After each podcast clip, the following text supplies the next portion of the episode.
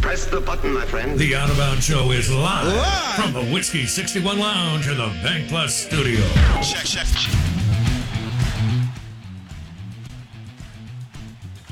Man, we've got a uh, crazy QB room in Oxford that we don't know what it's going to look like over the next few months.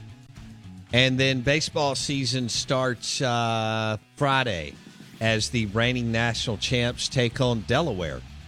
And according to my weather app, the high is going to be 41 on Friday.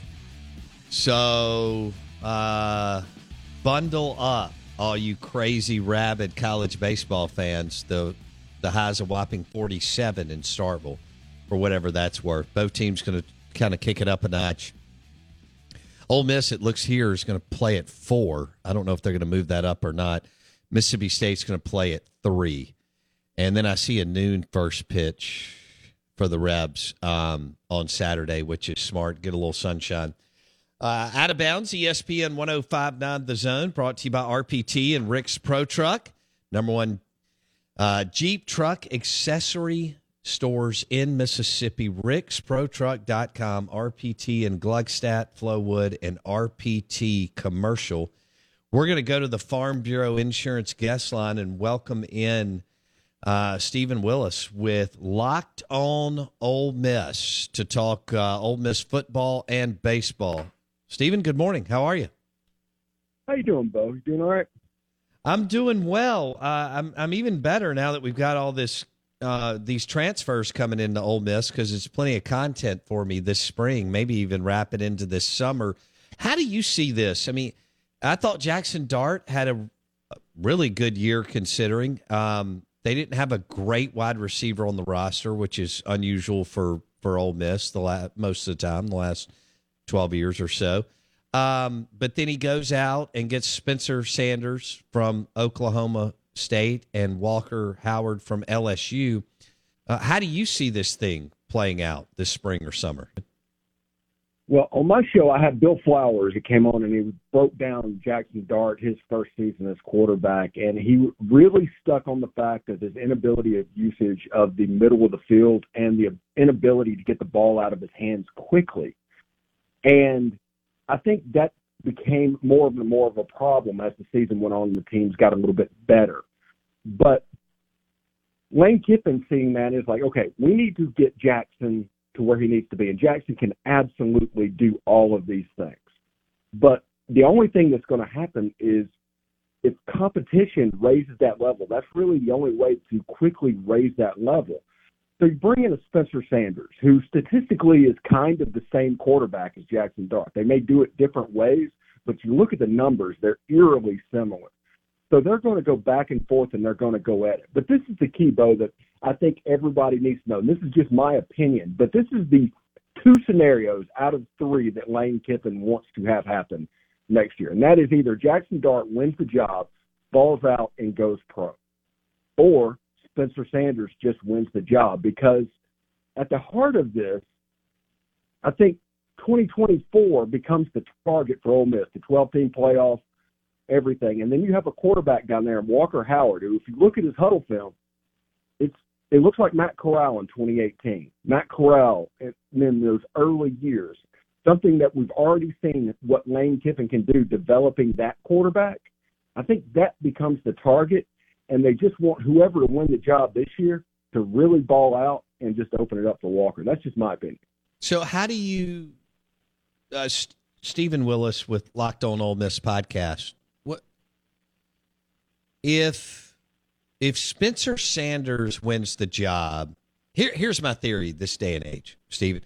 If kids want to transfer more than once, they can because nope, they'll just make something up, and the NCAA doesn't want to get in any kind of fight with with student athletes right now, legal or otherwise. Um, so, if Spencer wins it, don't you think Dart finds a way out? And if Dart wins it, what does Spencer Sanders do? Uh, leave on a as a graduate transfer? How how does this look?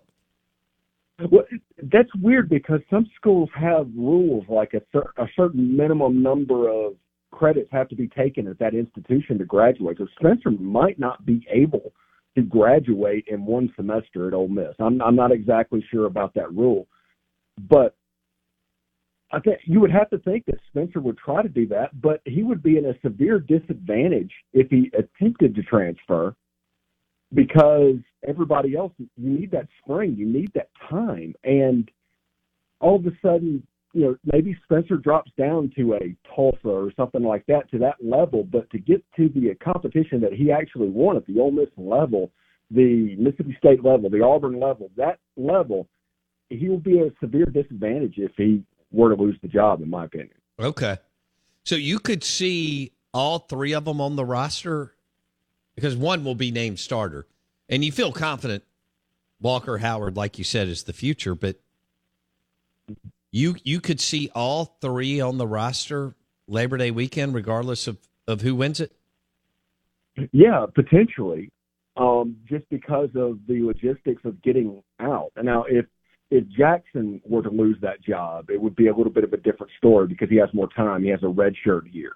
Mm-hmm. Um, he he can do that. So if he decided to go and decided to go back to Utah, he could do that.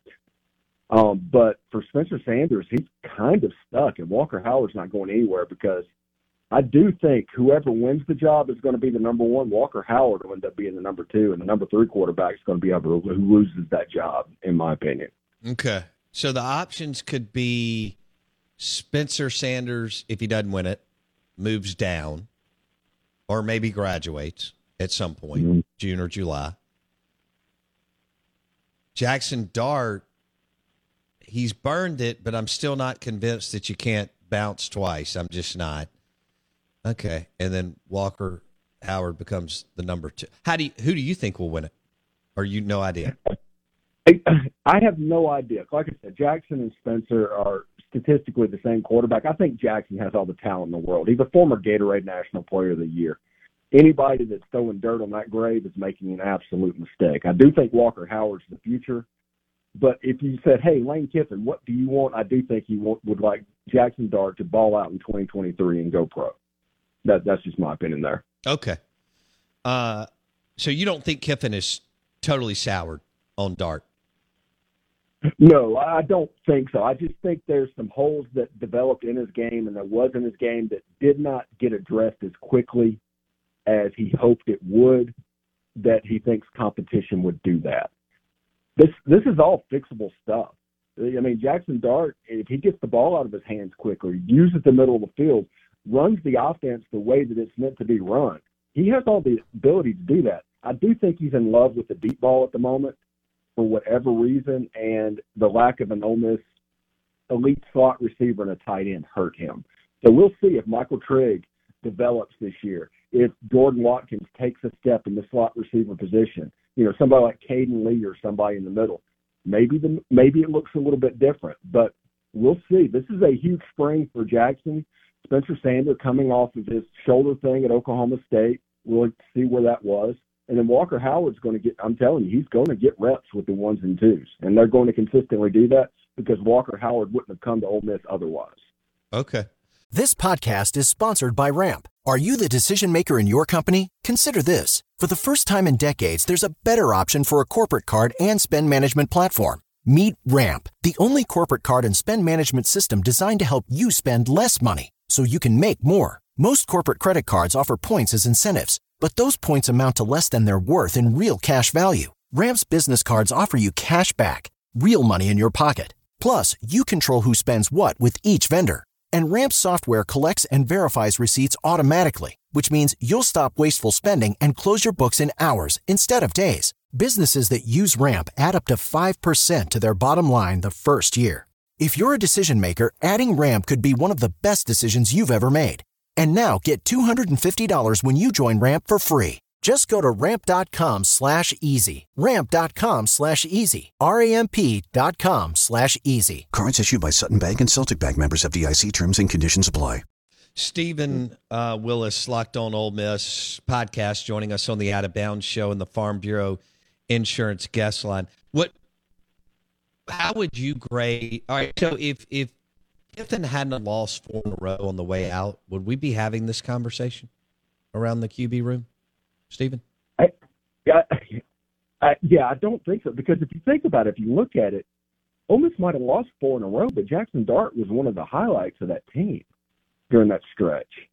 I think that okay, over the last few years, and this is just things that I've noticed in my opinion. If you look at the Ole Miss fan base, going back to Matt Corral versus John Rhys Plumlee, factions developed in the fan base. They de- they decided which one was the better quarterback, and they just defended it to the end. I still hear comments about John Rhys Plumlee and Matt Corral today. I think the same thing kind of happened with Luke Altmyer and um, Jackson Dart in this past quarterback competition. So Jackson has a, a hard row to hoe, essentially. Period. If he messes up, it's all confirmation bias. If he does something well, it's, it's lucky to a certain segment of the population, and the other side does the opposite of it.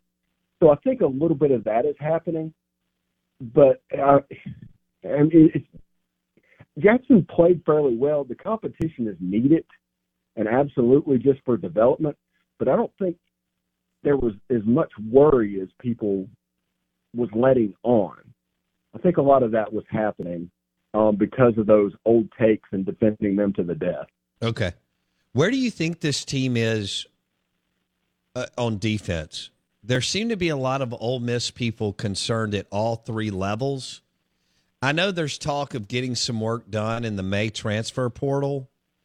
Uh, I mean, maybe a little bit. I don't know if it could be like earth shaking. You may believe it could be. Where are you on on the defensive side of the football? I think the defensive side of the ball it could be a little clunky in year one um, because going to a Pete Golding defense from that three two six, it was a weird defense. It was essentially a defense that was anti air raid. It, it was put there for that reason it, basically it gave Matt Corral fits in 2020, 2020 and um, Lane Kiffin fell in love with that, and it was really good. You had um, Mississippi State doing what they're doing. There was a lot of Alabama doing what they're doing. It was designed to affect that offense. Well, the difference between the SEC and the Big 12 per se is the Big 12 will put a square peg in a round hole over and over again. In the SEC, once they figured out that they could run the ball five, six yards of play and just get that every time, the coaches took it. So the personnel was recruited for that defense. Pete Golding runs a little bit different stuff. The jack linebacker comes to mind, like the Ole Miss recruited on late signing day, two or three players that fit that position because they didn't have it. Essentially, they were running a defense that was you take a three two six. It's basically a four three, and you take out the Parade Jerry, the three technique, the Hoss run stopper in the middle, and then you have two defensive ends and a nose guard. Now, because of that, it's just going to be a little bit of a clunky fit. They're going to have to recruit there. They're going to have to transfer there. I do not think the May transfer portal is going to be that big of a deal. Um, I think there's going to be some movement, but I think the roster at this point is 97, 98% done.